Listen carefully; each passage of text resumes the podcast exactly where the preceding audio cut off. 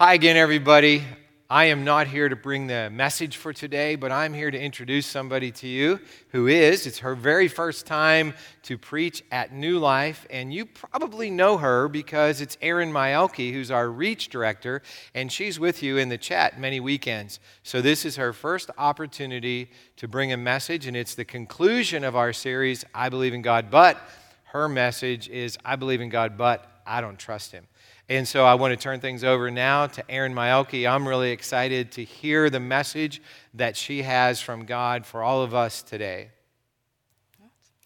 Hi, everyone. As Pastor Chris said, I am Erin Myelke, and I am the Reach Coordinator here at New Life. As the Reach Coordinator, I do a lot of things with graphics. So, the scripture slides that you'll see during the message, I take care of those. I see things on our social media accounts, on our website. And uh, I also oversee things on the online service. Preaching was not part of the job description. So while I was sitting at the planning session for the fall message meeting with the pastors, when I saw the final topic for the series, I Believe in God But, was I Don't Trust Him, it was like all the air went out of the room. I just, I got this overwhelming feeling that I was supposed to deliver the message. So before I could talk myself out of it, I asked Pastor Chris, and he said yes. So here I am today. But talking to you about this subject, I kind of have mixed feelings about it. Because on the one hand, I feel very qualified to talk about this because time and time again, I have seen God's faithfulness not only in my own life, but in the lives of others. And I know how good God is. But on the other hand, despite seeing God's faithfulness time and time again, sometimes I still let my own fears and doubts and all the baggage I have cause me to question God, to doubt Him and His faithfulness. But here's the thing when we decide to give our life to Jesus Christ, everything is about Him. Everything we say, everything we do, it's all meant for Him and for His glory.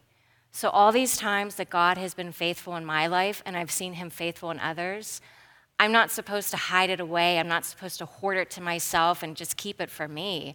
I'm supposed to share it with others so that I can give other people hope and give God the glory. And so, knowing that, all these things that have happened, I'm supposed to share them with you. And it's my hope that after listening to this message, you will feel confident in putting all of your trust in God. For a long time, I lived a pretty charmed life. I have wonderful parents, great brothers, loyal friends. I've enjoyed good health. I kind of hit the cookies a little hard during quarantine, but um, you know, no major problems. I've had amazing opportunities come my way. During my 20s, I was able to stay home and raise my two sweet boys Logan, who you might have actually seen up with the worship band playing the electric guitar, and my son Luke, who helps out with some tech stuff. From the outside looking in, it was a pretty charmed life. But, um, you know, behind closed doors, my perfect life, it was a sham. My marriage was deeply unhealthy and was quickly coming undone. And when I realized that divorce wasn't just a possibility, but a reality, I was terrified because this perfect life that I had so carefully constructed, it was about to be taken away from me. I hadn't worked in 12 years. I had no income. I had no savings, no retirement. I had nowhere to live. I had no idea how I was going to provide for my boys, let alone afford an attorney. And these were just, just some of the fears I had during this time. But the thing is, the only reason why I got through any of it is because of what God chose to do. This was the darkest time in my life. And during that dark time, God shone his light so brightly in my life. I have never felt God more tangibly in my life than I did during that time. But before I tell you about some of this, I'd really like to pray with you. Father God, I thank you for this opportunity to speak with everyone watching today, Lord, that I can just share with them how you have worked in my life, through people in my life, through me, Lord, and just how you are so good and so faithful, and that you will never leave us in our situations, Lord. I pray that each person listening right now, Lord, that at the end of this, they would just go all in for you, Lord, and that they would just trust you with all that they have, Lord. In Jesus' name I pray. Amen. Well, most of us have used GPS. Uh, GPS stands for Global Positioning System. Yeah, Global Positioning System, in case some of you don't know. When we use GPS, we trust that it's going to get us where we need to go, and not only is it going to get us there, but it's going to take us the best route possible. But that trust can be misplaced because construction, an accident, outdated software, any unforeseen circumstance can delay how and when we get to our destination. I prefer to use a different type of GPS that outperforms the standard one every single time. This GPS I like to call God's providential signs. To see how accurate this one is, let's take a closer look at what it involves. So, the dictionary defines providential as involving divine foresight or intervention. Okay, divine foresight. Foresight is the ability to predict or the action of predicting what will happen or be needed in the future. God has 2020 foresight. We have 2020 hindsight. So, in hindsight, yes, I could look back at all the things that happened and been, eh, yeah, Erin, you, re- you really shouldn't have done that. But God, with his foresight, he knew all of that stuff was going to happen before it even happened. In fact, he was so kind that he gave me multiple red flags before my wedding. And I ignored every single one of them. And he knew that I was going to do that. And in his goodness and graciousness, he still provided for me along the way. So, all the people he was placing in my life, all the events, I had no idea at the time because I just thought that was you go here, you see this person, you do this, this happens. But during all of that, God was making a way. So, as I told you, I stayed home with my boys for all those years. And most of the time, you know, maybe a random experience would come up that I could do a little bit of work here or help out with something there, just enough to maybe make some extra money or get something on my resume. Because if you look at my resume, it is so random. It is just a hodgepodge of all kinds of things that don't make any sense. But God's not random, and neither his plans. And all of that stuff that just looked like random experience is what was preparing me for this job here at New Life. It was preparing me for this life I have now. It was preparing me for this moment right now that I'm getting to talk to you and share my story with you. But this wasn't the only thing that God had prepared for me. So, one of my ex husband's friends uh, had this girl he was seeing, super sweet girl. We were all at a get together, just, you know, ca- casual conversation and it came up that she used to be a runner and wanted to get back into it and wanted to see if any of the wives' girlfriends would be interested in running with her. You need to know I am not a runner, was never a runner, hated anything to do with running, and if you ever saw me running, you should probably start running too, because it meant we were either being chased or running for our lives. So, knowing that, I still found myself saying, Yeah, I'll do it. So I started running with her, and I ended up doing a few 5Ks, a 10K, two half marathons, and a full marathon, which that alone is a miracle in itself. So I really need to point that out as, as a non runner. In fact, in one of the races, um, just to show you how slow I was, there was an older gentleman who was, I guess you would say, speed walking, and he passed me up. But I made it to the finish line, and all of that to say that my time with her was all working towards something else because in my final race with her, we were chatting, and she told me about a new job she had at a job placement agency. Didn't think anything of it at the time. But then my marriage started to unravel, and the divorce began, and I needed to get a job. And then what popped into my head? Her new job at the job placement agency. So I reached out to her. She got me set up with the agency that got me an interview with a company called Zoll, and I got the job. So, my first need, a job, check. So now I had a job, but I needed a place to live. And it was getting to the point where I couldn't find anything I could afford. and thought I was going to have to move in with my parents. Then, out of nowhere, this perfect little rental popped up on Facebook, and I hadn't seen it. It was actually my mom and a few other people, I guess, had been scouring everything to find a place. They showed it to me. My mom and I made an appointment immediately because I knew this place was going to get snatched up, and we had an appointment the next day. The landlady just kind of moved us through quickly because she had a lot of other appointments that day with other interested people. And so we said our farewells, and I just crossed my fingers that this would work out. Well, about two hours later, I get a phone call from the landlady telling me that she had canceled all the other appointments. And she told me some really nice things. And then she said, Erin, I just have this feeling that this is supposed to be your house. And it was. Um, my boys and I healed in that house, and we made a lot of great memories. And it was our, our little Lincoln house as we affectionately refer to it.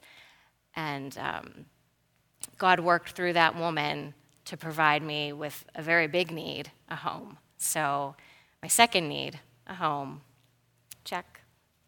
So now I had a job and a home and a lot of bills and no money to really pay these bills.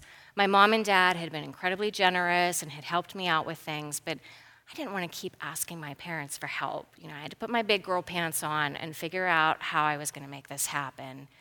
But there was a time where all of these bills were coming up, and I just, I had no idea how I was going to make any of it happen.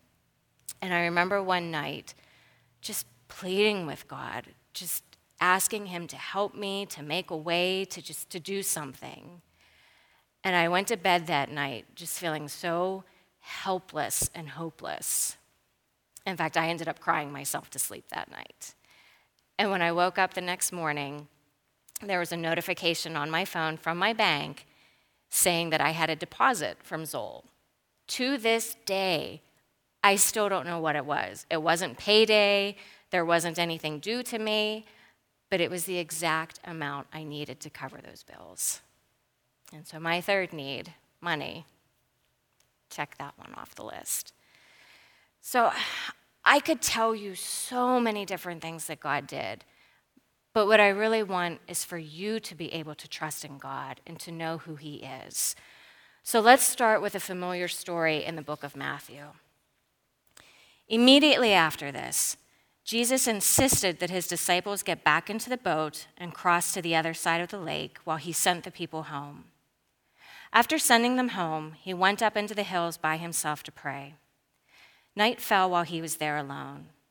Meanwhile, the disciples were in trouble far away from land, for a strong wind had risen, and they were fighting heavy waves.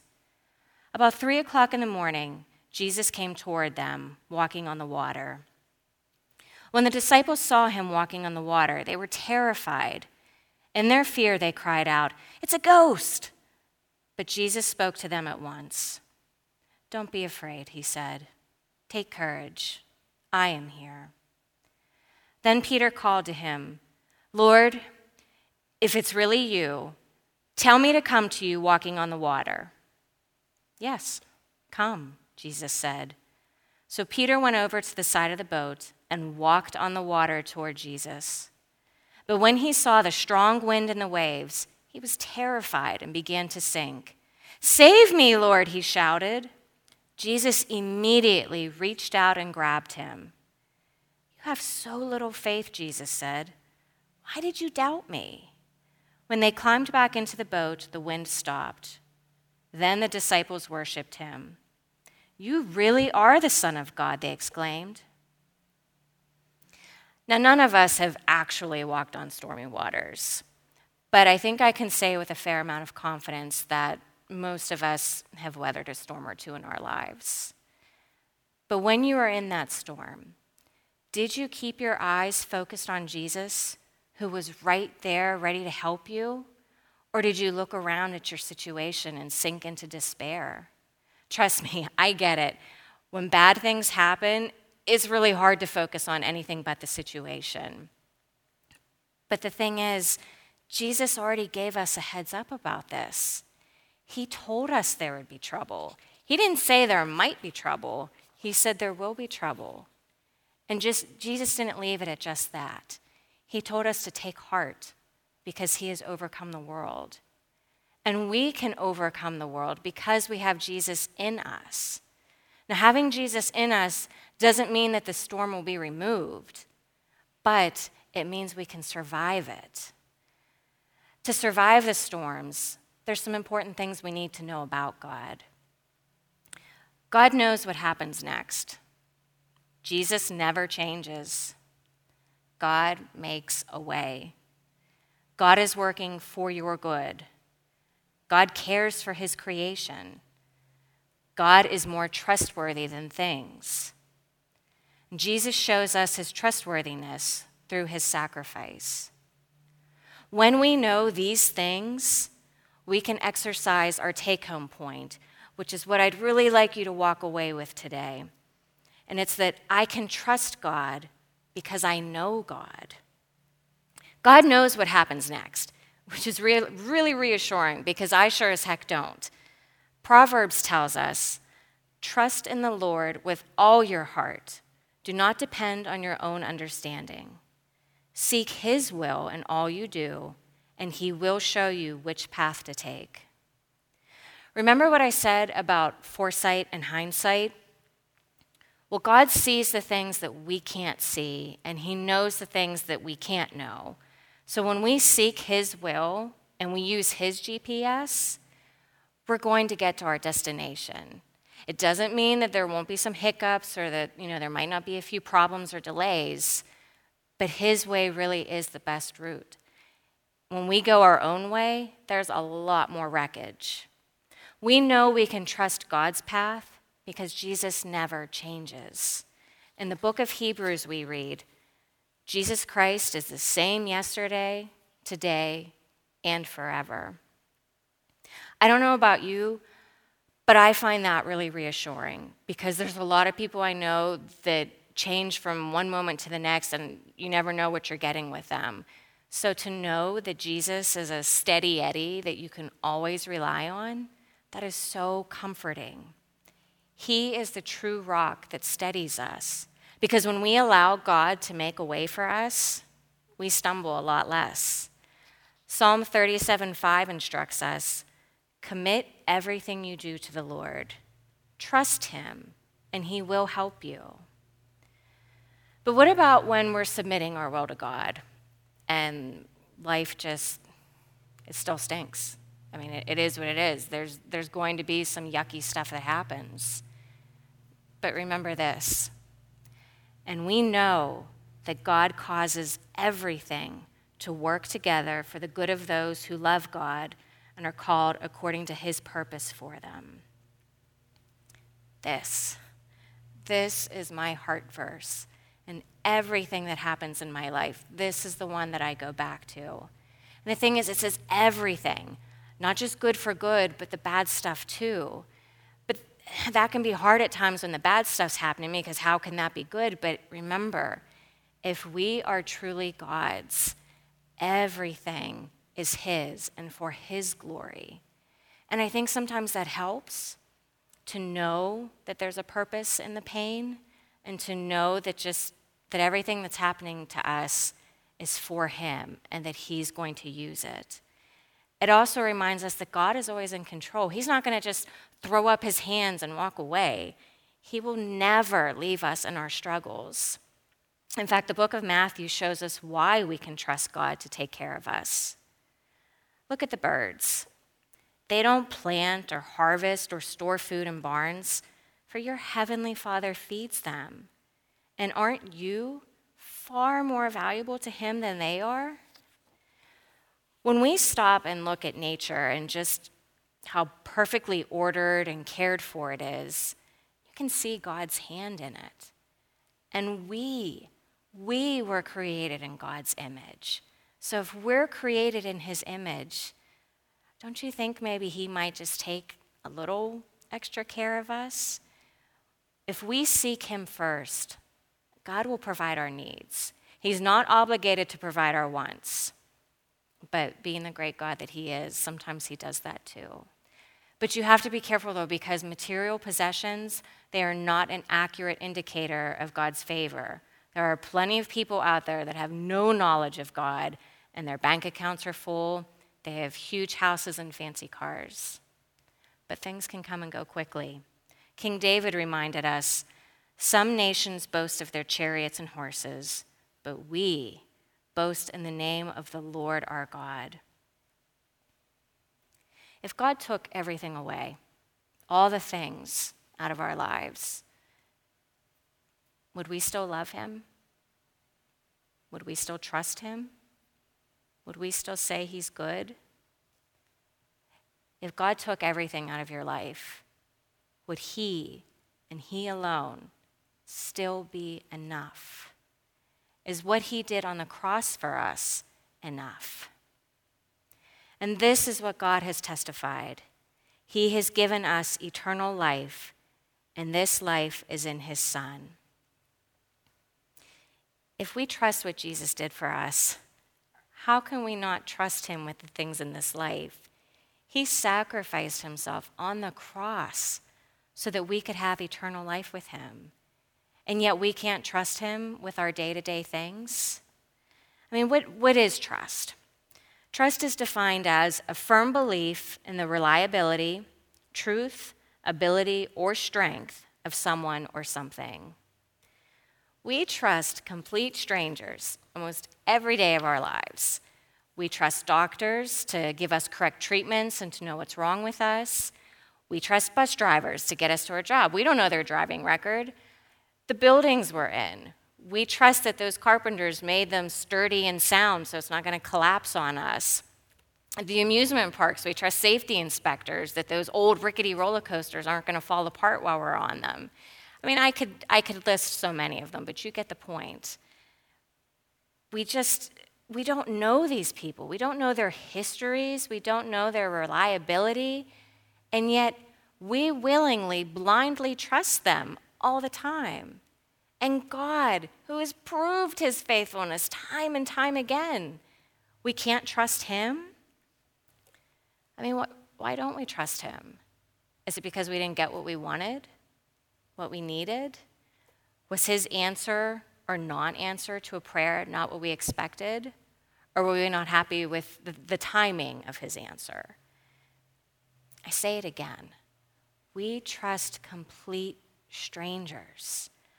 I mean, I can't count how many times other people have let me down or that I've let them down, and yet I still demand to stay in control of my life. And I think that's where we get to the heart of the matter. Control. We don't want to give up control. Giving God control of our lives means having to accept that the outcome isn't what we want it to be. And that's, that's a hard pill to swallow because I think we like to comfort ourselves with this, this illusion of control. But if God is working all things for good, can't we trust Him to work this out? It's not enough to say, I believe in God. In the first message of this series, Pastor Chris said, The demons believe in God. There's a distinct difference between head knowledge and heart knowledge. And that difference is the difference between an eternity in heaven and an eternity in hell.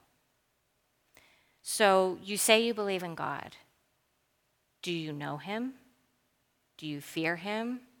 Do you go overboard for him? Do you trust him? To know God, to truly know God, is to say yes to all of those. If you find yourself hesitating or even saying no, I beg you to please dig a little deeper and find what that barrier is because your answers to these questions will impact your life. And not just this life, but your eternal life. Trust Him with your heart, with your soul, with your life. Trust Him every single moment of every single day. And if you can do that, then you can do today's next step, which is I believe in God and I trust Him. I will trust Him with whatever comes my way this week. Now, before I, I end things here, I'd like to tell you one more thing. So, Several years ago, my older brother and I got into a pretty heavy discussion about God. My older brother, he's retired military now, but at the time was in special forces and intelligence, so he's seen some stuff. And having seen some stuff, had a lot of questions about God that I couldn't answer. And I think even today I probably I probably still couldn't answer them. I mean, he he has seen a lot of evil and, and wanted to know where God was when he saw those evil things. And, you know, Jesus said he's coming back. Where is he? And I, I couldn't answer him. All I could do when we hung up the phone was just pray. So some time passed, and then uh, he was coming up on what was going to be a particularly dangerous assignment in Afghanistan. And I kept getting this nudge that I was supposed to write him a letter telling him who God is, how much God loves him, all the things, to just lay it all out there. And I kept ignoring that nudge, just like I do with everything else, because I didn't want to do it. So I just kept ignoring it. And I kept getting nudged and nudged and nudged. And finally, it was just like, Lord, I don't want to do this. If I do this, he is going to reject me. I, I, I don't want to do this. And God kept nudging. And so finally, I wrote that letter. And I said, Okay, God, I'm going to do it. I'm trusting you with this. So I wrote the letter, sent the letter. He rejected the message, and he rejected me. But I had given it up to God, so I, I had to trust because, God's word doesn't, doesn't return void, right? So, some more years passed, and I met my brother's wife for the first time, and she's this wonderful, faith filled woman. And I was telling her how grateful I was for her presence in his life. And somehow the letter came up, and I said, You know, I, I wrote Rory a letter, and I don't think it was well received. And she said, Oh, yeah, the letter. He told me about that. But what she told me next, I never would have expected. So it turns out, while my brother was in Afghanistan, he and his unit came under enemy fire. All around him, guys were going down, and Rory was running out of ammo. And in that moment, he realized he probably wasn't coming home from this deployment. And in that moment, he remembered my letter. And I said a lot of things in that letter. But one of the things I said was, You're right, Rory. There is a lot of evil in this world. And sometimes, especially now, it feels like that darkness is going to overtake the light. But God, God raised up people like my brother to fight back these forces of darkness. And I said, Rory, if you could just give your life to Jesus, the things he could do with you and through you. So, as my brother prepared to fight his last battle, he gave his life to Jesus. And reinforcement showed up. So, my brother survived, and he is now a soldier for God. And I tell you this because I really didn't want to write that letter. I really didn't. And I struggled with trusting God with that because I knew what the one outcome would be. But God saw the things that I couldn't see. And yeah, the initial outcome was crap. My brother refused to talk to me, my relationship with him ended. But the final and more important outcome was better than I could have hoped for. So just don't. Don't wait for your Afghanistan moment. We have such a limited amount of time in this life. And you know what? Eventually, all of us are going to run out of ammo. And there's no guarantee that those reinforcements are coming. So I just ask you that whether you need to trust Jesus with the situation, or with your life, today, today is the day.